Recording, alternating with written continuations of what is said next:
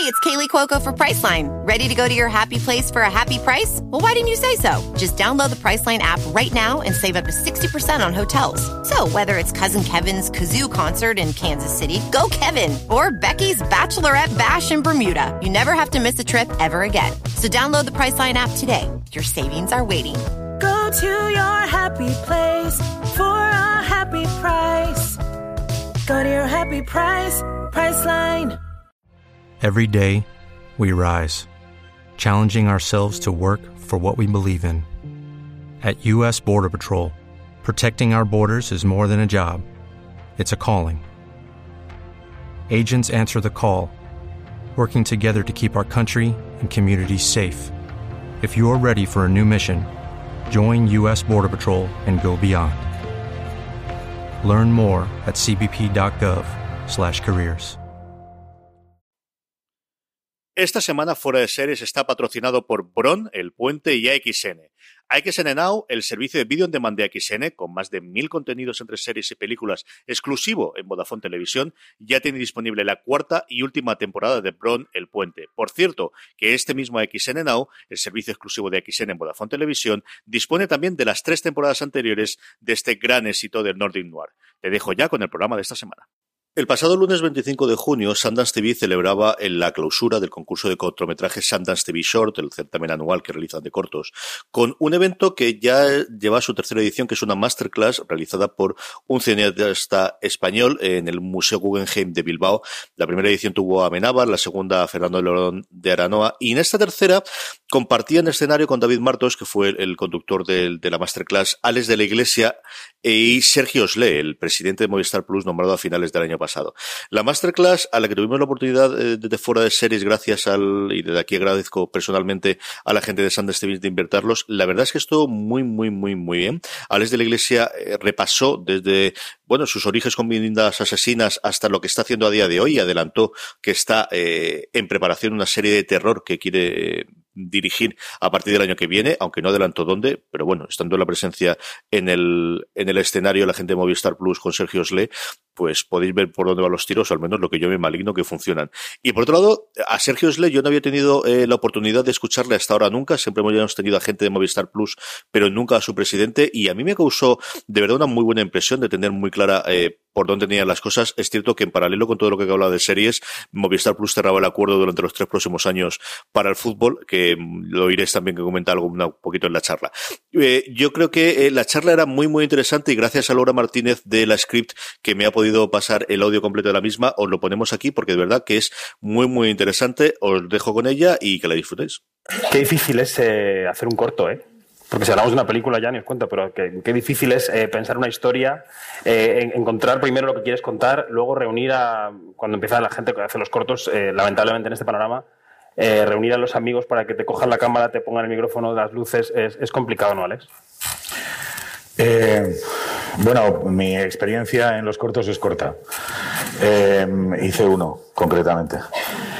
Quise hacer más, pero ya mis amigos no querían hacer cortos, porque querían que les pagaran. Eso recuerdo que supuso un antes y un después en mi relación con mis amigos y en relación, mi relación con el mundo. ¿no? Porque me di cuenta de que ya efectivamente era un profesional en el sentido de que ya no podía pedir favores a nadie, ¿no?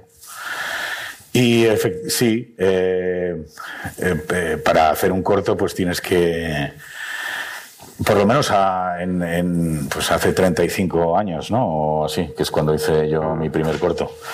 Eh, recuerdo que mm, no teníamos, no solamente no teníamos dinero, no teníamos nada. Eh, conseguí una cámara en, un- en una estación de autobuses.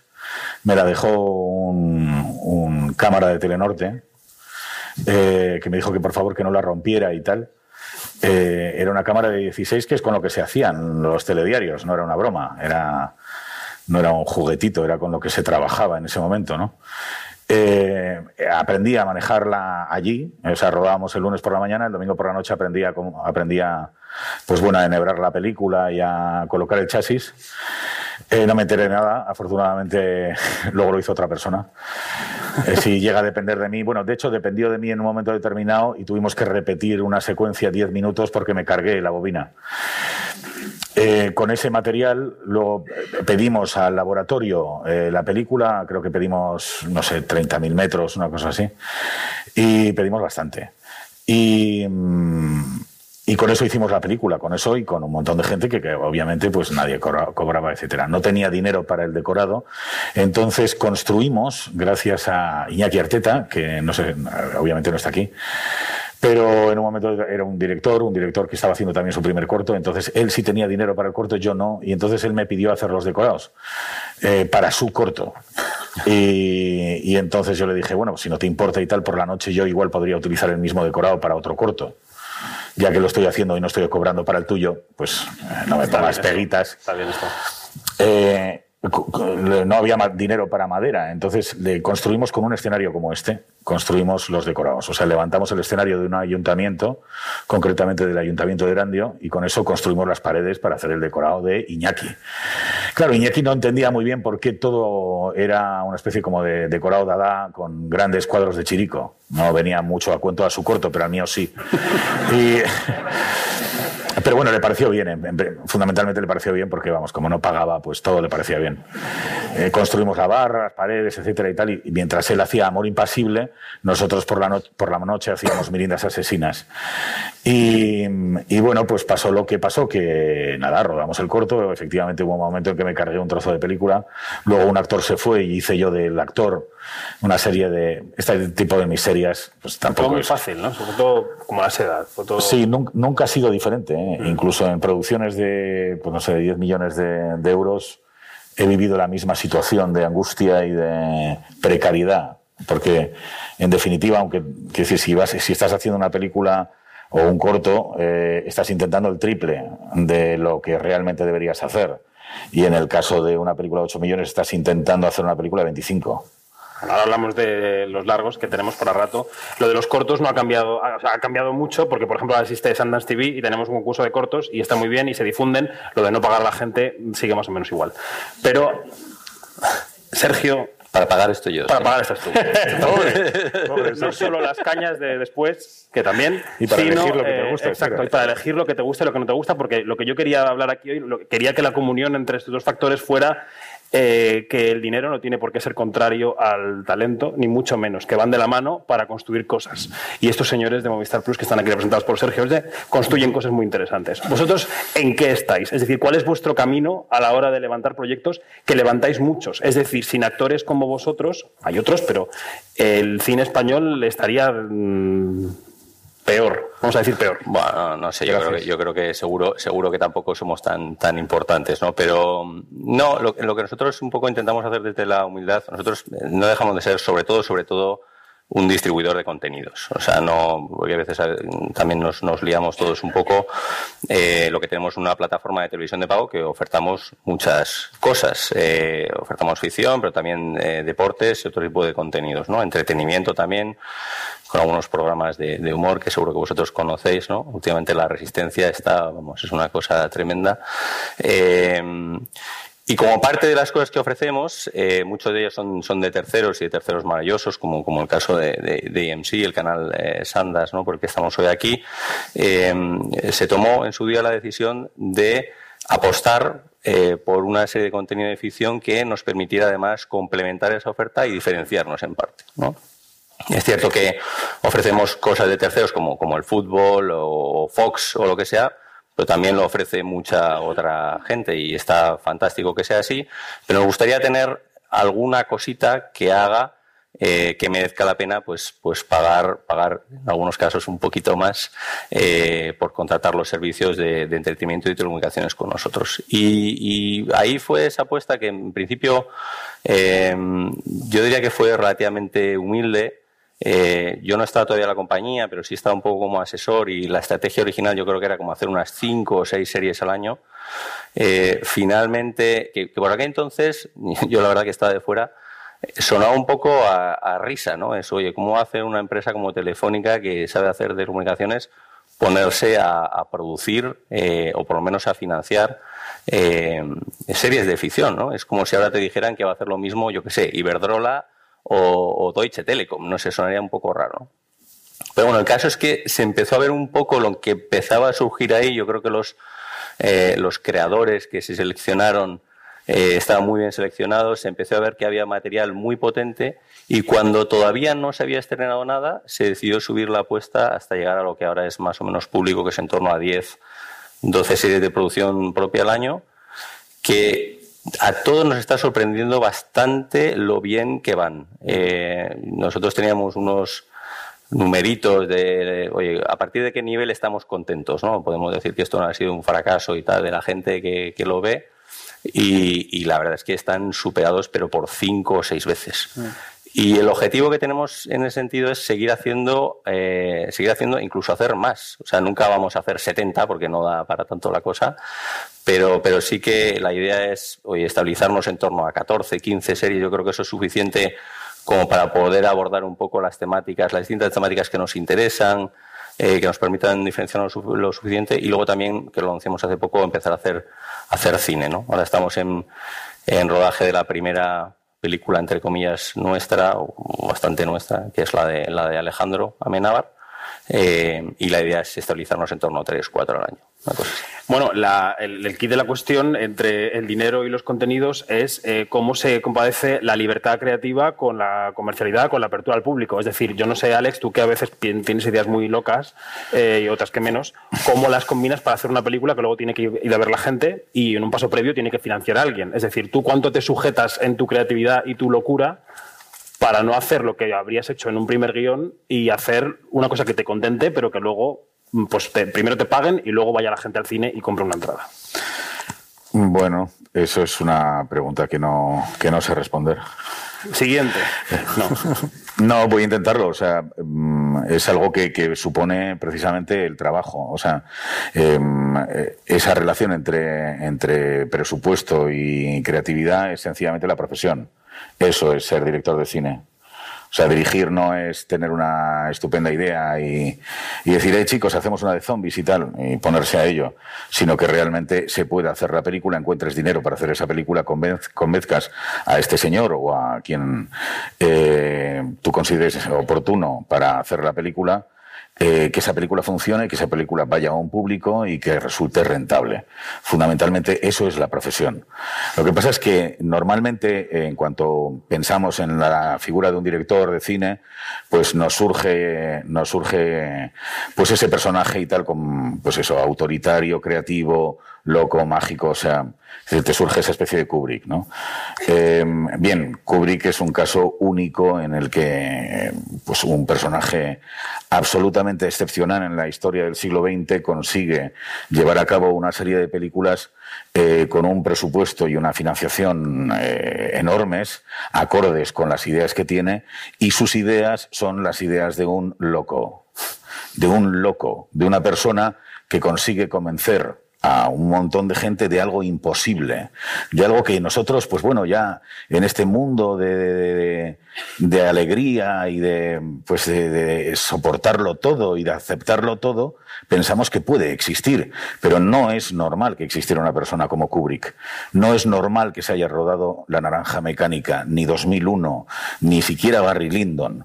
No son películas normales, son películas absolutamente extraordinarias que hemos tenido la pues la suerte y el privilegio de que han coincidido con nosotros en el tiempo y hemos podido ir a verlas a un cine. Pero eso no va a volver a ocurrir nunca. Nunca. ¿Por qué? Porque ahora, desgraciadamente, con la distancia, descubrimos que las condiciones que se dieron para hacer la naranja, la, naranja, mecánica o 2001 eran excepcionales. Un momento de una apertura ideológica increíble, un momento de eh, una apertura incluso moral, digamos, increíble, de una aceptación de lo diferente fuera de lo común. el, foco no está tanto en quien paga, que es el primer pensamiento torpe, sino en que somos nosotros como sociedad los que ya no aceptaríamos ver eso ahí. Ni encontraríamos una persona con el talento, no tanto como para pensar la película, que eso ya es absolutamente increíble, sino como para poder llevarla a cabo, no encontraríamos un Kubrick y tampoco encontraríamos a alguien que la pagara. Pero y la, sociedad, o sea, pero, pero es así. Y querríamos ir a ver, o sea, la veríamos, iríamos al cine a verla. Eh, igual tampoco. Porque ahora todo el igual mundo tampoco, se ofende a la primera porque efectivamente, porque efectivamente mm, no somos los mismos, ni nos movemos con las mismas intenciones, ni los mismos objetivos. O sea, ahora la gente está muy edulcorada. Eso es un hecho. O sea, no, no, no, no. Es que me, me está tirando esto y me va a romper el cuello. no, por favor. Eh, no, no, no, no somos los mismos en el sentido de que no tenemos eh, tampoco ni siquiera como sociedad, ¿no? Esa libertad. Bueno, yo que entrevisto a vuestros directores de series en serie, nunca mejor dicho, porque además tenéis una, o sea que está muy bien, eh, les hago insistentemente la pregunta de cuánto os ha dicho Movistar que tenéis que ir por aquí o por allí, cuántos han juzgado y todos en nivel promoción, que tiene, puede, ser verdad, digamos, han dicho no. Movistar nos ha dado libertad total y hemos hecho lo que nos ha dado la gana. Esto es así. Sí, es. A ver, libertad total, tampoco, no sé, no creo que nunca haya venido alguien con una cosa, voy a hacer aquí una cosa muy loca, pero, pero tampoco. Es que, a ver, yo creo que nosotros, de nuevo, no, no somos un proveedor de contenido al uso. Eh, no. Em, lo que nosotros buscamos es la diferenciación dentro de una oferta de entretenimiento mucho más amplia. O sea, yo. Em, y, y por lo tanto, nuestra afición tiene que ser diferencial en algunas. ¿No te encantaría tener 100 dólares extra en tu bolsillo? Haz que un experto bilingüe de TurboTax declare tus impuestos para el 31 de marzo y obtén 100 dólares de vuelta al instante. Porque no importa cuáles hayan sido tus logros del año pasado, TurboTax hace que cuenten. Obtén 100 dólares de vuelta y tus impuestos con 100% de precisión. Solo con Intuit TurboTax. Debes declarar para el 31 de marzo. Crédito solo aplicable al costo de la presentación federal con TurboTax Full Service. Oferta sujeta a cambios o cancelación en cualquier momento tiene que ser diferencial, tampoco tiene que ser arte y ensayo sueco, porque entonces no lo vería nadie, es muy diferencial, pero lo ven tres. Pero no, no aspiramos a que las series sean una cosa tremenda, que tengan un impacto. De hecho, nos ha sorprendido por lo positivo, porque ha sido la acogida en general de las series, incluso de series que pensamos que van a ser muy, muy autorales. No sé, Matar al Padre es el mejor ejemplo. Veíamos los números de Matar al Padre y estamos alucinados diciendo, joder, no podemos creer que la gente, que a tanta gente que le interese esta serie. La verdad, fue una muy buena noticia. Em, nosotros lo que buscamos es la diferenciación. No vamos a hacer una serie eh, de Telecinco mejor que lo que hace Telecinco. Y no vamos a hacer una serie de Netflix mejor que la que hace Netflix. La gente que lo que aspiramos es a que la gente que quiera ver Telecinco, que esto suena un poco raro porque todo el mundo lo podéis disfrutar gratis, pero lo vea a través de nuestra plataforma, porque puede pararlo, porque puede ver el episodio de ayer, por, por lo que sea. Y la gente que quiera ver Netflix, pues lo vea a través de nuestra plataforma, porque ojalá tenga una experiencia eh, de uso mejor y más integrada con otros contenidos.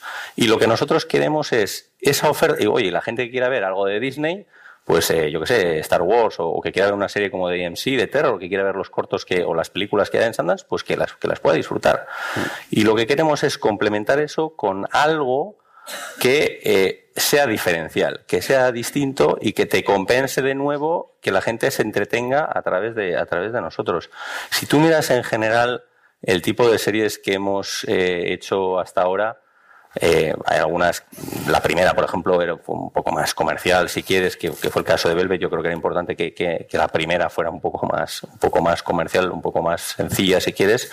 Pero todas las demás eran bastante, bastante arriesgadas y han funcionado bastante, bastante bien. Entonces, yo creo que eso solo lo consigues Em, eh, confiando mucho en los creadores, ¿no? La tan cacareada hay gente que te dice que a mí me hace mucha gracia, que dice, bueno, es que vosotros, te lo pone como casi una crítica, ¿no? Es decir, es que, joder, vosotros eh, confiáis mucho en los creadores, hacéis series de creador como si esto fuera una cosa directores de cine sí que mala, es ¿no? tendencia que habéis fichado a grandes directores de, bueno, pero que sean directores de cine o de televisión o de lo que fuera da, da igual. O sea, Al Espina, eh, que es el, es el showrunner de eh, de La Casa de Papel y que ahora está haciendo una serie con nosotros, el embarcadero eh, no es un director de cine, pero para mí es un creador, es un creador como la copa de un pino. Yo no sé si es un... Es verdad que muchos de los mejores creadores de ficción en, este país y en, muchos países eh, pues, pues hacen cine, es, lo que hay. Pero, pero al final, y a esta gente es un poco raro, ¿no? Eh, tener a una persona con la que estás trabajando precisamente por el talento que tiene y que una persona como yo, que no he hecho un corto en mi vida ni lo voy a hacer, pues me atreva yo a decirle a la de la iglesia cómo tiene que hacer su película o su serie. Sería un poco ridículo. ¿no? Por seguir la serie, eh, Alberto Rodríguez, eh, bueno, Alberto Romero también, uh Marcol, eh, Sesgay, Mariano Barroso, después del verano Urbizu. A Alex le debe tocar como en diciembre la serie. Alex, no sé. Bueno, depende de lo que él quiera. Eso es una. ¿Quieres, Alex? ¿Mm? ¿Quieres una serie? Vamos a dejar ese tema. Hace tiempo que no haces una serie, pero eh, como género te interesa, ¿te interesaría volver a ese terreno? A ver, eh, ya te digo, o sea, como profesional que trabaja en esto, pues, hombre, como te podrás imaginar, sí, he escrito series, he escrito unas cinco series. Y no otra cosa quieren. es que se puedan llevar a cabo, otra cosa es que interesen, otra cosa es que sea el momento, otra cosa es que gusten, igual son malas, no lo sé. Tú eres un fan eh, hace- del terror, digamos, y se me ha quedado en la mente ese momento en el que le diste nuestro feroz de honor a Chicho Ibañez Serrador, que es un maestro, ¿no? Eh, ¿Por qué no haces terror? ¿Por qué no hago terror? A ver, tengo una serie de terror y espero hacerla. Espero, espero rodarla pronto, igual el año que viene. O sea que no lo has hecho siendo tu género, porque no ha podido ser. No, porque yo creo que, me imagino que yo y todos, y Mariano y Enrique Urbizu, por ejemplo, ¿no? Porque gente que tengo cercana, o Alberto, o, bueno, la verdad es que conozco casi a todo el mundo, pues todos tenemos un montón de proyectos y unos salen y otros no. O sea, tú cuando haces una película es porque has escrito tres, no porque, o sea, tienes que convencer a una serie de gente, tienes que convencer a Sergio, sin duda, y a tantos otros eh, de que las cosas, o a Sergio o a los que trabajan con Sergio. Entonces, no todo es tan fácil, sin duda. ¿Eres consumidor de las series, por ejemplo, de Movistar, las de Netflix? ves estas- A ver, ah, sin duda, eh, veo muchísima televisión y muchísimo, bueno, es decir, lo que antes se llamaba televisión, ahora ya no lo es. Eh, veo, veo muchas series. Y ya, antes ha comentado con Sergio, ¿no? Que hay una que me tiene absolutamente fascinado y que están ahora rodando la segunda temporada y que estoy deseando como loco verla, que es Vergüenza. Vergüenza es una serie que me flipa, me parece que es eh, pura creatividad, como decía Sergio, provocada por el talento y la brillante de Álvaro y de, y de Juan Cabestani, que están haciendo un trabajo increíble, increíble. Es divertidísima, es angustiosa, es preocupante, es diferente, todo lo que, todo lo que decía que, que debe identificar un, prode- un producto interesante lo tiene vergüenza y no es cara y esta y es, no puede ser más, más de aquí, en fin, no intenta imitar ningún estilo de nadie, es original, es, es perfecta, vamos, a mí me, me vuelve loco. Sí, yo- y es un buen ejemplo también de por qué no tenemos que meternos en el trabajo de los creadores. O sea, yo creo que Vergüenza, cuando se hizo, eh, cuando se bueno, cuando se hizo, cuando sí, cuando, cuando se aprobó y luego, y luego cuando empiezas a saber un poco lo que sale de ahí, eh, yo creo que era un poco, bueno, pues soy una serie, como dice Alex, ¿no? una serie sencillita, un poco rara, eh, te daba, en muchos casos, la gente que la veíamos antes te daba vergüenza, vergüenza. No sé si la habéis visto. ¿Habéis visto vergüenza alguno? Sí. Bueno, por ahí tres personas que dicen que sí, los demás verán Netflix, pero bueno. O Euskaltel, Euskaltel tiene unas series impresionantes. Eh, pero yo soy de Bilbao también, ¿eh? no pasa nada. Todos somos de Bilbao. Por eso, de aquí Pero bueno, no, cuando, cuando la veíamos, la verdad es que parecía, eh, parecía que es una cosa muy, pues oye, que la verían cuatro y, y era un poco así, ¿no? Y, y la verdad es que luego te das cuenta que no, que no sabes nada. Y, y la gente, lo que decía antes, Alex, es que no sabe, a veces no sabes por qué las cosas funcionan, no funcionan. Vergüenza de repente es un. Hombre, yo sí, sé por, yo sí sé por qué funciona, porque es muy buena. Bueno, sí, sí. Pero que a Eh, priori no lo sabes, es el punto. Sí, a priori, a priori es complicado, sin duda, sobre todo desde tu punto de vista. Por eso, es- no sabes. O sea, desde el mío no. O sea, yo, francamente, otra cosa es eh, que identifiques el éxito con lo que funciona. A mí me funciona al margen de que la vea mucha gente o poca. O sea, eso es una serie extraordinaria y punto. O sea, ¿creo en las esencias? Sí, creo en las esencias. Hay cosas bien hechas y otras menos bien hechas. Eh, otra cosa es que em, equiparemos productos de una manera arbitraria. O sea, no es lo mismo un cordero que una ensalada. O sea, no podemos decir, eh, me gusta más el cordero que la ensalada. A ver, ¿tú eres tonto o qué te pasa? Una cosa son las ensaladas y te puede gustar más una ensalada que otra, pero no me compares un, una, pues eso, una tarta de queso con, con un cocido. Pero, porque no tiene sentido. Entonces, cuando estamos hablando de, por ejemplo, Velvet, pues es una serie increíblemente bien hecha, Es otra cosa. perfectamente realizada para el presupuesto que maneja y en las condiciones en las que se hace. Es impecable y es una, es una serie que cumple sus objetivos. Por lo tanto, es buenísima. Eh, eh, eh, en el caso de Vergüenza, es una serie con muy poco dinero, con muchísimo talento y con una repercusión increíble en el espectador. Vaya, vayan a verlo uno o cien, o cien mil, porque no has visto nunca nada igual. O sea, a mí me- me fascina. Y en ese sentido, existen unos baremos para entender las cosas. O sea, no es, no es ese mundo de ¿qué prefieres, Kubrick o Joe Dante? ¿Qué, qué me estás contando? O sea, que tiene que ver una cosa con otra, ¿no? Si lo estás hablando desde ese punto de vista, pues sí que se pueden establecer, yo creo que baremos y, y de una forma muy sencilla y muy, muy, muy fácil. Y tú te los puedes aplicar a ti mismo, en el sentido siguiente. Sí. Tú has hecho películas originales que has pensado la idea, una idea que no ha tenido nadie, y has hecho la película y tal, y luego has hecho de repente un remake, como Efectos Desconocidos, Ajá. que ha ido de coña en taquilla ha sido un taquillazo. Sí. Es decir, los baremos se aplican también a tu carrera, a los Claro, a, lo- a la mía y a la de cualquiera. O sea, tú no puedes estar haciendo siempre paella, ¿no? O sea, no puedes estar. O tus movidas, ¿eh? Em, eh, imagínate, un, yo no sé cómo puede ser la vida de un cocinero que está todo el rato haciendo cocina de autor, pero me imagino que pff, a la de un mes se tiene que pegar un tiro su mujer, ¿no? O sea, eh, dinero tío, da. Cocíname una cosa normal y tal, ¿no? Sí, cocíname una cosa normal que no puedo más ya con tus movidas así como súper de delicatessen. Eh, a mí me gusta hacer mis películas, las películas que me, pues eso, pues que tengo yo en la cabeza, etcétera. Esta mañana mm, veníamos en el avión y, y de pronto me acordé de una película que había pensado hace 15 años y que la tenía por ahí aparcada y ahora se podría hacer porque es barata. Pero, pero bueno, que, que me gustan esas o me gusta Perfectos Desconocidos porque yo soy un realizador. O sea, me gusta hacer mis cosas, mis juguetes, jugar a mis juegos. Y, y- y que mis juegos funcionen y que le gusten a la gente, eso es estupendo. Pero por otro lado, pues si viene un señor y te dice haga usted este remake, lo haces y, y me resulta tan atractivo como hacer una mía. Precisamente tengo que ponerle muchísimas más ganas para conseguir que el producto se sostenga y funcione y, y sea atractivo. O sea, me- en principio me tiene que gustar lo que estoy hablando. Pero sí que es cierto, sí que es cierto que no tiene nada que ver una cosa con la otra y no pasa nada. Pero también está la ecuación del dinero, en el sentido, yo entrevistaba hace un par de años a Pierce Brosnan y decía, yo he hecho películas para pagarme la hipoteca. Que no quiere decir que no me haya divertido haciéndolas, pero ha hecho películas que me han pagado la hipoteca y otras con las que he perdido dinero, a lo mejor, pero Ya. también. Sí. Tú también manejas ese balance. No, no, porque eh, estoy un poquito con lo que dice Sergio. O sea, nunca sabes cuál va a ser la que va a funcionar. O sea, a, a toro pasado todo el mundo está muy contento y todo el mundo dice, claro, claro, Alex ha hecho bueno el remake este. No, porque sabía todo el mundo que iba a funcionar. Nadie sabía nada. O sea, no me jodas. O sea, tú haces, perdona, eh, tú haces la película y en el momento en que de pronto va de puta madre todo el mundo, no, no, si ya sabíamos que, que esto iba a funcionar. ¿Cómo que sabíamos? Perdona, o sea, me estabais poniendo el cuchillo en el cuello hace cinco minutos. O sea, si de pronto no va nadie el primer fin de semana, mi cuerpo es zarandeado en las plazas públicas. O sea, eh, y lo, eh, lo mismo que el de Bayona o el de cualquiera. O sea, las cosas pueden no funcionar. Lo que pasa es que desgraciadamente como Kubrick, eh, es decir, salvando enormes distancias, pero como con Kubrick te acostumbras, dices, bueno, sí, Kubrick hace las suyas y tal, esas cosas que hace. Ah, qué buena la última y tal. Fíjate que la última no me gusta tanto y tal. ¿Cómo te atreves a decir que no te gusta tanto la última? O sea, comparando con la otra, cuando la otra era absolutamente un prodigio inenarrable, la siguiente de pronto no te gusta tanto. O sea, por el amor de Dios, pues lo mismo pasa con nosotros. O sea, hacemos lo que hacemos y increíblemente, joder, estamos vivos. Es asombroso. Sí, comemos. Y como sabes, los periodistas también tenemos miserias, alguna que otra, y yo tuve que entrevistar a Emilio Martínez Lázaro. Eh, perdona, que no te he respondido. Sí. Sí, hay veces que haces cosas eh, eh, con, ah, decir, con Pero toda la gana del mundo te porque, te mueres por hacerlas.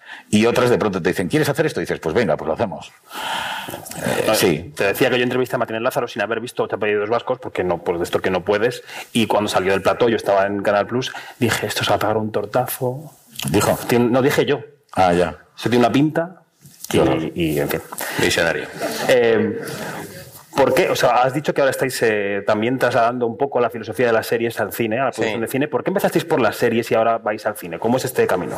Bueno, yo, yo cuando empezamos por las series hace dos años y medio, yo estaba casi en el instituto, pero, o sea, no sé si podría contestarlo muy bien. Pero yo, yo creo que ellos, eh, o sea, la gente que tomó esa decisión, yo creo que una decisión correcta, lo- luego lo hemos hablado muchas veces, tampoco muy meditada, pero yo creo que, direccionalmente estaba, estaba bien tirada, que era, el- por aquel entonces, cuando ya te digo, esta es una decisión, ahora estáis empezando a ver cosas que se llevan trabajando tres años. Eh, por aquel entonces yo creo que había una sensación de que había algo que se podía hacer en ficción eh, muy local que no existía en, no, no- existía en España. O sea no había un tipo de series todas son todas son como, como dice Alex no todas tienen su mérito y, y muchas son series bien hechas.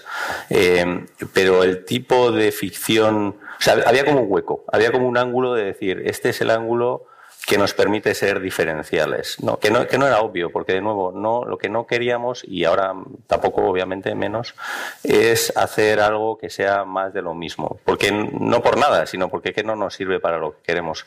Yo creo que en series era más sencillo encontrar ese ángulo de de hecho, te pasa con muchas de nuestras series, ¿no? Eh, es, es difícil. Tú piensas en vergüenza, piensas en la peste, eh, piensas en, en muchas de nuestras series, si no estuvieran en Movistar, pues no sabríamos muy bien dónde ponerlas, ¿no? Quizá Netflix, ¿Quién las habría hecho, nuevo, no? ¿quién las habría hecho? Pues hace tres años seguro que nadie, pero incluso yo te diría que ahora tampoco veo yo una plataforma como muy obvia, ¿no? De decir, lo intentamos hacer con las series, también lo intentamos hacer con el entretenimiento. Yo, yo siempre digo que el ejemplo eh, que- de lo que intentamos hacer en entretenimiento y más ahora son programas como La Resistencia o incluso como, como Fama, ¿no? El, el Talent Show, que es o sea, si tú mañana coges, alguno de aquí ve la resistencia, aunque sea por YouTube, ¿lo veis alguno? Allí tenemos una facción. Hay unos pocos, hay fans de Broncano. Como tenemos lista de espera para ir a verlo en directo hasta el 2021, me decían otro día. O sea que está, si queréis ir alguno a verlo a Madrid,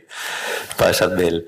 Pero bueno, eh, es un programa que si lo sacas de, de nuestra plataforma y piensas dónde lo puedes ubicar, pues no tendría, no tendría espacio, ¿no? Y con las series yo creo que se intentó un poco eso. En el cine es más difícil. De hecho, hemos meditado mucho eh, si entrar o no en el cine, cómo entrar.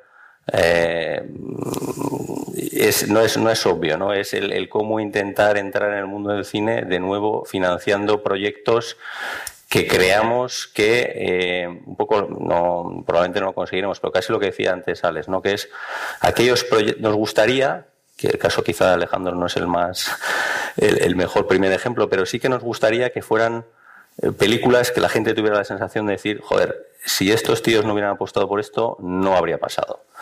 Eh, Bueno, y en el Alejandro cine es más aquí- difícil. Alejandro contaba aquí que tampoco lo veía muy fácil. Es decir, que una persona avalada por su carrera tampoco es que produzca así. No, y la temática de Alejandro, o sea, un poco por lo que al final nos decidimos eh, en- por esto y, y tuvimos mucho mucho debate, ¿eh? si es una película que es la primera que querríamos hacer o no. También tú puedes argumentar que la temática y el tipo de película que va a hacer hoy en día, y sabiendo, Alex lo conoce mejor que yo, el tipo de, de- de- de- de producciones que se hacen en este país y, y con qué criterios, pues tampoco era tan fácil eh, que, que se hubiera financiado No, no, por no, fuera, la no es la primera opción, ¿no? Vosotros No, sois la primera opción. No lo somos, no lo somos. Por Es eso la guerra civil, es- por todo el mundo que no sabéis, Sí, esa es una película ambientada en la guerra civil con un amuno y tal en el centro. Y no, es, no son películas, por mucho que sea Alejandro, no, no son películas fáciles de hacer. ¿eh? Hoy en día tenemos. eh, Pero bueno, es un poco desde nuestra humildad lo que vamos a intentar perseguir en el, en el cine también, que es más difícil. A ti, aparte de ricos y generosos, ¿cómo te gustan los productores? Es decir, ¿qué, les- qué tipo de productor buscas cuando, cuando te quieres aliar con alguien para sacar algo adelante? Bueno, no lo sé. Elegir, elegir, eh, quiero decir, elegir productores como, no sé, muy complicado. O sea, si encuentras a alguien que confía en tu proyecto, ya está. O sea, no vas a poner, empezar a poner peguitas. No, desde luego, yo no creo que haya nadie que pueda andar eligiendo. Quizá igual sí, no sé, igual Alejandro lo ha hecho o J y tal ha conseguido elegir eh, quién quiere que esté al mando de los números, ¿no? Pero vamos, eh, en mi caso no. Eh, los socios son una cosa que, cuesta mucho conseguir. Eh, ¿Cuáles son los que me gustan? ¿Qué tipo de pe- personas me he encontrado? Pues me- bueno, pues te encuentras de todo, como en cualquier otro departamento, ¿no? Hay gente que, eh, que apoya enormemente la película y que te da una pena horrorosa cada vez que hay un problema porque se asustan más que tú, o, o te encuentras con una persona pues que pues que directamente ni te conoce, ni le interesas, ni sabes y cada vez que le hablas de que le hablas de un problema parece que, que, que, pues está como contando el tiempo para, para que te calles, ¿no? Oye, y tal, que joder, hoy eh, el león y tal, pues casi ataca a un tío y no hemos podido rodar esto y necesitaríamos un día más aquí en esta localización y tal. Alex, no, no se puede. Venga, va, venga, hasta luego. O sea, eh, hay de todo, pero a mí el que me interesa es, por ejemplo, en el, en el caso de las series, y luego tengo- me apetece hacerte una pregunta, porque en el caso de las series, por ejemplo, eh, es decir, existen los showrunners, etcétera, y hay, y hay eh, eh, showrunners o product- sí, productores ejecutivos se llaman, de la misma cadena, eh, ¿qué opinan? Hay unos que opinan bien y otros que opinan mal. Eh, hay unos que no tienen ni zorra y lo único que están ahí es, es aguantando eh, chaparrones para que no les echen y entonces opinan poco, pero en el momento adecuado, ¿no sabes? Esa famosa esa manera de opinar de yo creo lo vi, yo, yo también, cuando hay cuatro ya que dicen algo y te pueden hundir la serie solamente por ese comentario absurdo. Y luego hay otros, joder, que saben un montón. Oye, eso es fantástico. Sobre todo en mi, en mi caso, o sea, yo, es decir, trabajando en una serie eh, que estás manejando otro formato totalmente distinto de, de lo que es una película, eh, joder, o sea, no, no, tengo- no se me caen los anillos para decir necesito ayuda. Y es fantástico, ¿no? Cuando de pronto te encuentras, joder, con un profesional de verdad, con alguien que te dice, oye, oye, eh, en, por ejemplo, en esta trama, ¿no? Tú estás manejando igual siete, ocho tramas en, en un, en un desarrollo de, un, de, de una serie de ocho capítulos, en una temporada de ocho capítulos, y al mismo tiempo tienes en, en la cabeza la segunda temporada, la tercera y la cuarta. Entonces, eh, hay alguien que te dice, esto va muy rápido, esto no lleva el ritmo. O sea, esta trama va más rápido que esta otra. Eh, el chico y la chica no pueden empezar a enrollarse hasta el capítulo 8 de la, de la primera temporada. Y tú ya estás aquí insinuándolo, eh, relájate. Eh, hostia, viene muy bien, porque te están. Para eso tienes que confiar en alguien que sepa mucho. O sea, y sobre todo, pues que te, te imponga respeto, ¿no? Que no sea un, un patancillo diciéndote bobadas, ¿no? Eh, pero, pero sí que, sí que de pronto es muy valioso tener una persona en la que confíes y que, y que realmente tenga una visión excéntrica. O sea, a mí me gusta. Ese es el tipo de producción en cuanto a series que, me- que a mí me, me resulta y, y me ha costado encontrar, pero lo hemos encontrado. Y con respecto a lo que te quería preguntar es, claro, estamos hablando de series de televisión y largometrajes, que en definitiva son dos formatos que pertenecen al pasado. Porque quiero decir, los cines eh, y, el, y el largometraje, con todos los respetos, es una cosa que ya no marca el contenido eh, creativo ni narrativo de las historias. En que, es decir, un largometraje que es, es una cosa de hora y media. ¿Por qué? ¿Por qué diablos las películas duran 90 minutos eh, de media? Luego hay otras de dos o de tres y tal, pero menos. Duran hora y media porque es lo que aguanta un señor sentado en una butaca, en una sala como esta. O sea, no, es más. Es una, una razón de que te aguanta el culo sentado en una butaca, así de claro. La vejiga también. Y la vejiga, efectivamente. No, no, pero sobre todo, más que eso, no, hablando en serio, más que eso, la razón es una razón orgánica de aguantar mirando una pantalla que en realidad está a oscuras, iluminada con unos colores. Aguantas hora y media, poco más. Ya a partir de ahí empiezas a ponerte nervioso, ¿no? Y, eso es una cosa que se ha estandarizado exclusivamente por el espectador. Y luego también por una cuestión comercial de cuántas sesiones puedes tú generar en una tarde, ¿no? El- las televisiones también dependen de otro aparato, que es la televisión, eh, que es en sí misma las series de televisión. Dependían de la tele y entonces pues tenían sus temporadas y tal que correspondían, pues o bueno, pues a- al mercado, a, a las grandes parrillas de la televisión. Ahora ya no, la cosa no depende ni de los cines ni de la parrilla de la televisión, ¿no? Eh, de la programación de la televisión. Por lo tanto, las series pueden durar lo que uno quiera, lo que uno quiera. Puede ser, una serie puede ser una temporada de ocho capítulos, o de trece, o de cuatro, o de dos. Y las películas, ¿por qué diablos de hora y media? O sea, puede ser una película, puede ser de 50 minutos, o puede ser de cuatro horas, o de lo que quieras. Y si tú quieres, pues bueno, la puedes cortar y la puedes eh, dar en tres partes, o en dos. Es decir, creo yo que ahora se ha democratizado muchísimo el formato. El formato ya es una cosa del pasado. Haga usted lo que le dé la gana en el formato que le dé la gana, ¿no? Y es un poco lo que estamos viendo. O sea, hay series que en realidad son una película larga, ¿no? Hay series de cuatro episodios, por ejemplo. Eso es una película larga. Eh, hay, sin embargo, grandes novelas como Guerra y Paz, ¿no? O hay, hay que decir, hay muchos formatos que quizá tendrían más que ver con la novela de- del siglo XIX que con, que con lo que estamos ahora acostumbrados. Sí, sí, totalmente de ¿Crees que va a cambiar o se va a seguir? Bueno, es Porque que seguís pensando yo- en hecho, pelis, es- series. No, no, es, es muy. Es, sí, la verdad que es gracioso que. Porque este discurso lo tenemos mucho internamente, ¿no? ¿Qué, qué es una serie y qué es una película? Empieza a ser una distinción un poco absurda, porque al final, bueno, ya hace tiempo ya que viene una distinción absurda, ¿no? Nosotros además eh, podemos ver cómo lo consume la gente y, no sé, Berto, ¿no? La serie de Berto Romero, que, que no sé, alguno lo habréis visto quizá, es Muy una buena serie también. de- es Mm. muy, Muy divertida, muy, muy muy, divertida. buena, la verdad. Y, y es una serie también de seis episodios de unos 20 minutos así cada uno. Eh, y luego un montón de gente lo ve como una película. O sea, de hecho, la primera vez que la estrenamos en, en cero, realmente en, en línea lo ve muy poca gente. El 90 y tantos por ciento de la gente lo ve luego cuando quiere, ¿no? Pero la pusimos como una película, dos horas y veinte dura. Todo, todo seguido, dos horas y veinte. Una película larga, pero, o sea, y, y mucha gente lo ve como una película en el sentido de que se ve los seis del tirón. O sea, coge un viernes a las 10 de la noche y se los ve todos seguidos, ¿no? ¿Eso es una película? No. Mira, el otro día teníamos este debate con la de, con la de Urbizu, con Gigantes, ¿no? Eh, cuando te la ves entera, es verdad que puedes decir, bueno, esto es una serie, es que es, que es una, realmente dices, ¿por qué esto es una serie y El Padrino, eh, que tiene muchas cosas del Padrino, eh, eh, son tres películas, ¿no? Es, es una distinción muy... Es, es verdad que, que es... eh, Nosotros también eso lo, lo hablamos mucho, ¿no? Yo al, al final casi, casi lo que más diferencia te hace, cuando hablamos mucho también, bueno, pero en el fondo ya hacemos películas. ¿Qué quiere decir hacer películas? Porque en el fondo una serie casi es una película, ¿no? Es si la pasas por distribución de cines o no. Ese es al final cuando te pones a mirar realmente cuando decimos que vamos a hacer cine. ¿Qué queremos decir? Que vamos a hacer Sí, que, va, que la abres a la ventana de exhibición. Que la metemos una ventana de distribución y, y te pones a discutir ejemplo, la película de Alejandro, pues, pues, pues evidentemente va a ir a cines. Y luego ya discutiremos la ventana de distribución, cómo de larga es, y esperaremos las 16 semanas o lo que sea, ¿no? Pero, pero realmente es, es eso. Podríamos perfectamente haber cogido lo que sea que haga Alejandro, partirlo en cuatro cachos y decir una serie. Permitidme que dé las gracias a nuestro patrocinador, a Bron, el puente en XN, y es que el puente que une Suecia a Dinamarca va a ser testigo de su último caso. Pues sí, AXN Now, el servicio de vídeo bajo demanda de XN con más de mil contenidos entre series y películas exclusivo en Vodafone TV, ya tiene disponible la cuarta y última temporada de Bron el Puente, la serie Misterio Escandinava, que es uno de los mayores exponentes del Nordic.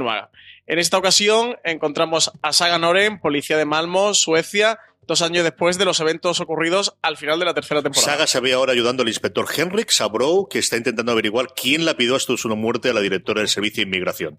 Durante la investigación, Saga va a tener que afrontar todos los fantasmas de su pasado y la complicada relación que se establece con Henrik, porque eh, si no se complica la vida, esto no es una serie de Nordic Noir, claro, esto, esto es lo que ocurre. si queremos ver Bron, el puente desde el principio, AXN Now también dispone de las tres temporadas anteriores, por si aún no, no habéis conocido esa mezcla entre comentario social, investigación policial y estudio de su protagonista femenina que, que le da ese toque de, personalidad a la serie tan particular que tiene. Pues nada, tenéis las tres temporadas primeras completas y ya esta cuarta que acaba de llegar a AXN Now, el servicio bajo demanda de Vodafone TV. Nuestro agradecimiento a AXN a través de AXN el servicio exclusivo de Vodafone TV y a Bron el Puente por patrocinar esta semana fuera de series. Ahora que habláis de cambios, en siete años han cambiado mucho las cosas en los formatos. Y digo siete no por casualidad, sino porque son los que hace que saliste de la academia, haciendo así con el dedo y diciendo, Internet no es el futuro, es el presente y está aquí. Y si ahora hiciéramos un flash forward, un flash forward hacia adelante, sí. eh, bueno, pues tenías razón. Gracias. Yo, ya te lo he Eres dicho en la única persona que lo ha reconocido. No, no, te pero, lo- yo te lo he dicho ya en alguna pero, entrevista, ¿eh? es- era, tenía razón de una manera tan flagrante que no he querido ni decírselo a nadie. Me daba como vergüenza.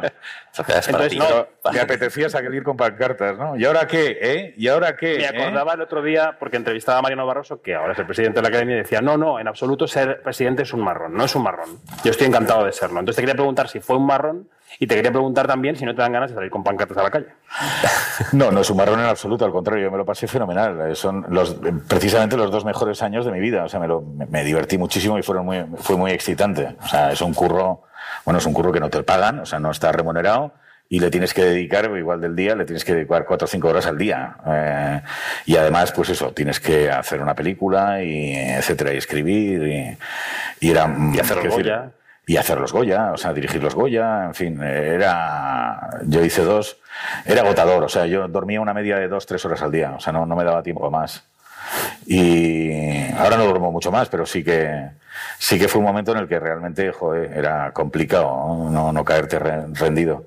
Pero era muy apasionante porque veías las cosas desde el punto de vista de los demás, cosa que, que yo no había hecho nunca. O sea, todos los que nos dedicamos a esta profesión tenemos la debilidad de creer que sabemos de qué va. Entonces, pues, eh, eh, sobre todo si diriges, por ejemplo, ¿no? Pues eh, crees que lo sabes todo porque tienes un montón de gente que trabaja contigo y que forman parte de tu equipo. Entonces, bueno, pues igual ellos no lo saben, pero yo sé más de maquillaje que ellos, más de efectos digitales que ellos. sé perfectamente producir y sé perfectamente hacer un plan de trabajo. Es mentira. O sea, no tenemos mm, esa visión desde, desde su punto de vista de las cosas.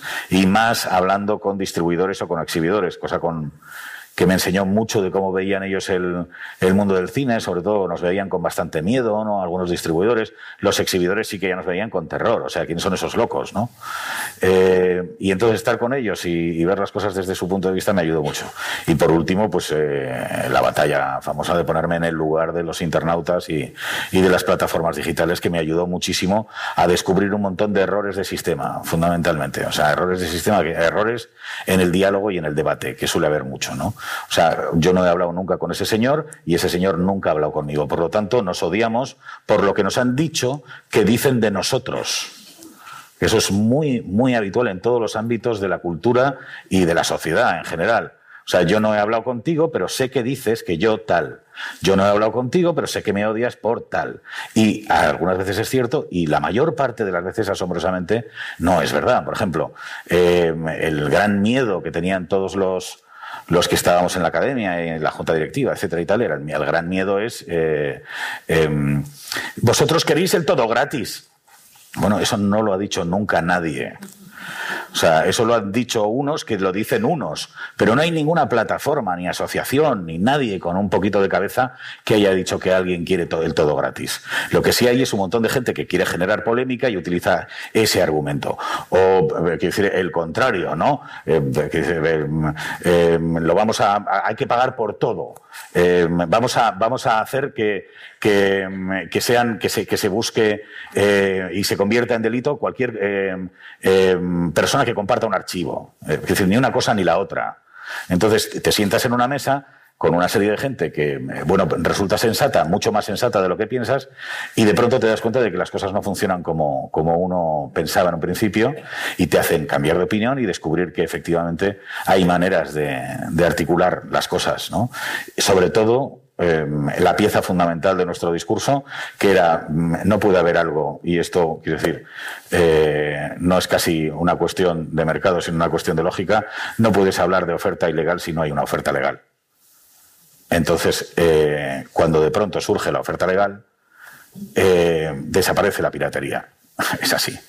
Y cuando estos señores, por ejemplo, Ah. estos señores en un principio, eh, y muchos como ellos, pues bueno, veían de una manera bastante laxa el tema de la piratería, con todos los respetos. La veían con una cierta distancia. ¿Por qué? Porque les beneficiaba. Ellos son gente que hace carreteras y quieren que haya gente que se mete en las carreteras y mueva cochecitos. ¿De quién es el cochecito? Eso me da igual, pero esto que se mueva. Eso cambia cuando estos señores empiezan a hacer contenidos, por ejemplo. O cuando está Netflix ya aquí repartiendo eh, contenidos, o entra HBO. Todo eso que decíamos que iba a ocurrir. Y hubo un momento determinado en el que eso, todas esas grandes plataformas, podrían haber sido, pues como Movistar o como Filmin, podrían haber sido plataformas de aquí, nuestras antes de que entrasen las grandes plataformas. Ahora Disney va a hacer su propia plata- plataforma. Ante, ante la- Antena 3 y Telecinco van a generar su propia plataforma. O sea, todo eso que no iba a pasar está pasando. ¿Por qué? Pues porque en ese momento no interesaba decirlo. Ahora, como ya es evidente, pues ya, quiero decir, el mercado está vendido, como se suele decir, ¿no? Ya, ya, ya está todo el pescado está vendido y entonces pues eh, las cosas ya funcionan con más tranquilidad. Haberlo pensado antes, pues bueno, hubiera beneficiado sobre todo a los creadores, creo yo, a productores, a directores y a la industria en general, que son los que más han sufrido este proceso. ¿Tenéis la impresión de que está mejorando la cosa? Es decir, que yo- el cine español no ha estado bien nunca, ha estado mal desde que nació y además se ha estado lamentando, quizá con razón, de que estaba mal. ¿Creéis que esta recuperación que hay en ciertos sectores está también llegando al audiovisual? ¿Lo estáis notando o no? Alex lo sabrá, tienes mejor percepción, ¿no? Eh, bueno, eh, sí, no, sin duda. O sea, está, quiero decir, el cine, yo tengo, tenía mi padre una colección de blanco y negro y en el, y en el número de 1942 leí de pronto un día el cine español en crisis. Y flipé, claro. O sea, siempre hemos estado en crisis, efectivamente, siempre ha ido todo esto muy mal, ¿no? Eh, eh, pero está claro que no es así, está claro que no es así, sobre todo si lo ves desde fuera. Si te vas precisamente a Sundance, ¿no? Una- que, que Sundance sea ahora un canal aquí es una iniciativa absolutamente excelente, extraordinaria, brillante. O sea, me, me encanta, porque vamos a poder ver un montón de cosas que solamente se podían ver si cruzabas el charco, ¿no? Entonces, eh, eh, es decir, a- a- el hecho de que esté ese canal, el, el hecho de que haya más actores en el juego, o sea, que no sea solamente Telecinco y Antena 3 y Televisión Española, sino que de pronto estos señores producen películas. Y hay, mm, hay una gente que se llama Netflix que de pronto tiene una manera totalmente distinta de ver el mercado y totalmente di- distinta de ver las pelis. Lo mismo que HBO, Amazon. Cuanta más gente está intentando hacer más cosas, eh, mejora, se mejora el producto. O sea, hay más oferta. Puedes, de pronto, el que te diga uno que no, ya no quiere decir que cojas ese guion y lo tires, sino que igual este te ha dicho que no, pero el otro te dice que sí. Y eso, joder, te da oportunidades, ¿no? A la hora de, a la hora de pensar, ¿no? Y sobre todo estar un poquito no tan atado a la opinión de dos señores. Ahora tengo que contar con la opinión de siete. Es eh, mejor sin duda. Yo creo que ahora estamos viviendo un gran momento. ¿Cómo veis el panorama vosotros, el panorama de los distintos actores, ser uno más de los jugadores de la mesa? No, yo, yo, yo también en ese sentido soy muy optimista. O sea, yo creo que al final a todos nos viene bien que la gente, a los que nos dedicamos a esto por lo menos, eh, a, que, a que la gente eh, pues tenga más opciones, tenga más opciones de entretenerse. el- luego al final lo que te das cuenta también es que yo creo que también por, por, por los nuevos los nuevos agentes están descubriendo una demanda oculta de un tipo de entretenimiento de ficción que estaba ahí eh, pero que como nunca nadie había intentado hacer nada, pues no muchos no sabíamos que estaba ahí, ¿no? Y son cientos de miles de personas o millones de personas, ¿no? En este país. Entonces, yo creo que todo lo que sea, oye, que la gente tenga acceso a nuevas cosas, que haya más creadores que tengan más espacio donde mostrar lo que saben hacer, yo creo que es bueno, es bueno para todos. Yo creo que todos somos conscientes de, también de que hay una cierta eh, burbuja, yo diría más a nivel mundial que, que a nivel local, o sea, en la creación de contenido.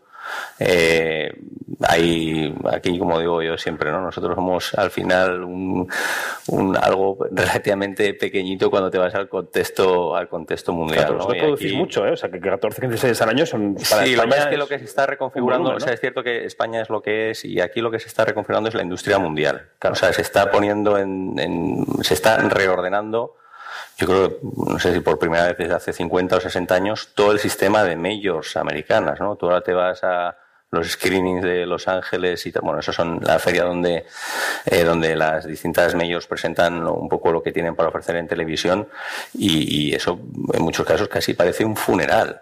O sea, y cuando hablas con ellos, yo creo que hay una reconfiguración eh, de gente, lo veréis también por muchas de estas noticias que salen, ¿no? De, de Disney comprándose Fox, el otro, Concas intentando comprándose Fox y pagando más y hay una pelea de tal, en el que, eh, pues, pues ahora mismo el, el espacio de majors que vamos a ver a nivel mundial, digo, ¿eh? dentro de, de, de unos años va a ser radicalmente distinto del que hemos vivido en los últimos 50 años. Van a haber, va a haber jugadores que van a generar contenido muy distintos de los de los tradicionales, ¿no? Muchos de ellos son muy fuertes. El caso de Netflix ahora y luego la entrada de, de Apple que vamos ya está comprando contenido también como loco y generando contenido como loco, Amazon y demás, ¿no? Y cuando producís local, vosotros lo hacéis, eh, aparte de la idiosincrasia, ¿lo Mm. hacéis pensando en venderlo? Es decir, ¿lo hacéis pensando en el mercado exterior también o es una mirada secundaria que viene después? Sí, sí y no. O sea, eh, eh, ahí, eh, de nuevo, nosotros lo que queremos sobre todo es, nosotros no vamos a hacer Stranger Things. O sea, no es nuestro rollo, porque si alguien quiere ver Stranger Things, pues intentaremos dárselo, porque, y tampoco vamos a hacer Star Wars. O sea, intentaremos dárselo a través de Disney o a través de, porque no sabríamos hacerlo, ¿no? Por nada. Es una cosa maravillosa, es probablemente lo que yo veo más, pero no, no tenemos las capacidades ni los recursos para, para hacer eso. Entonces, que con nuestras producciones vamos a, no sé, eh, ser líderes mundiales y vamos a luchar contra Disney en el mundo y tal, y me parece que eso es engañarse un poco, ni, ni debería ser nuestro objetivo. Nuestro objetivo es diferenciar, de nuevo, como decía antes, la oferta con temas muy concretos que permitan que la gente, pues oye, pueda ver Stranger Things, pueda ver Paquita Salas, pueda ver la nueva de Disney y además pues le compense que se lo demos nosotros todo eso porque puede ver 3, 4, 10, 20 cosas más. Algunas tendrán que ver con la afición, otras con el deporte y otras con el entretenimiento, ¿no? Y que eso las pueda ver a través, a través nuestro. Dicho esto, es verdad que cada vez es más importante que el contenido eh, que hacemos eh, tenga un componente internacional y tiene que ver en parte por financiar y en parte también por atraer al propio talento. Hay, hay talento, hay gente que no, hay gente que dice, mira, yo ya hago mis cosas, que lo vea la gente, yo estoy satisfecho con lo que hago y ya está. Y, y hay en cambio otro tipo de creadores o de talento que, le, que, le, que sí le genera una importancia el que su serie tenga una distribución internacional y es muy entendible, ¿no? Porque también le permite progresar en su carrera profesional. Y eso, y casi la distribución internacional para nosotros tiene más, más sentido, más interés por esa vía que por la vía de que queramos conquistar el mercado ruso, ¿no? Y luego también, de nuevo, es como muy sorprendente las cosas. El otro día justo lo estábamos viendo. Nosotros eh, distribuimos todas nuestras series a través de un canal que se ha creado en Latinoamérica para nuestros operadores. Telefónica está presente en veintitantos mercados eh, latinoamericanos, todos ellos, ¿no? Eh, bueno, luego Inglaterra y Alemania, pero ahí no tienen, no tienen servicio de televisión. Y crearon un canal que se llama Movistar Series, donde que básicamente se compone de las series, de, de nuestras series, de las series que se hacen desde España. Y se pusieron ahí como diciendo, bueno, yo me acuerdo que hablaba con, con nuestros colegas latinoamericanos, bueno, ahí, ahí tenéis la peste, buena suerte, a ver si la entendéis, ¿no? Porque aquí cuesta un poco, pues ya me imagino que en Perú la gente alucinaría. Y, y la verdad es que están funcionando súper bien también. Yo, se ha estrenado como en cinco países ya, en los tres primeros donde tenemos datos que llevan algo más de unos, unos meses, ya es el tercer canal de pago más visto en cada una de estas plataformas, eh, lo cual es sorprendente y lo cual te lleva, bueno, el, éxito de la Casa de Papel, por ejemplo, también un, un- producto de, Netflix ¿no? en, todo el mundo y, en Latinoamérica especialmente, eh, te iba a decir que las, las series hechas desde aquí, aunque nos puedan parecer en algunos casos muy locales, viajan, viajan muy bien. O sea que yo creo que eso es algo que, que exploraremos, exploraremos más. Bueno, antes de abrir el coloquio quería abrir un gran tema eh, del año, del momento, y es el tema eh, que ha contagiado al mundo desde el cine, porque las prácticas eh, insanas de un señor del cine quizá han acabado provocando que tengamos un gobierno con más mujeres que hombres. Quiero decir, si sigues la cadena lógica, ha sido Weinstein el que ha provocado una ola que ha hecho que el 8 de marzo sea el mayor 8 de marzo de, la historia, a pesar de que las mujeres llevabais trabajando mucho tiempo en esto. ¿no? Tú has escrito mujeres mm, muy poderosas en tu carrera y te quería preguntar cómo has vivido esto como creador, si te ha hecho pensar sobre lo que tú has hecho en tu carrera con las mujeres y sobre lo que tú has escrito y dirigido cuando has visto esto que estaba pasando en la calle. Sí, claro. O sea, mm, obviamente como todo el mundo, ¿no? O sea, cuando tú estás pen- pensando un guion, eh, estás pensando si te van a entender y si la cosa va a funcionar. Pero no solamente eso, estás pensando si eso va a generar problemas, si no va a generar problemas.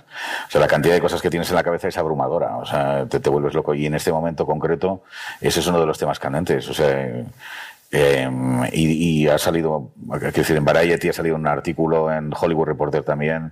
O sea, lo, perdonad la vehemencia, lo jodido que lo tienen los, los guionistas de series, eh, de sitcoms, eh, de, de películas.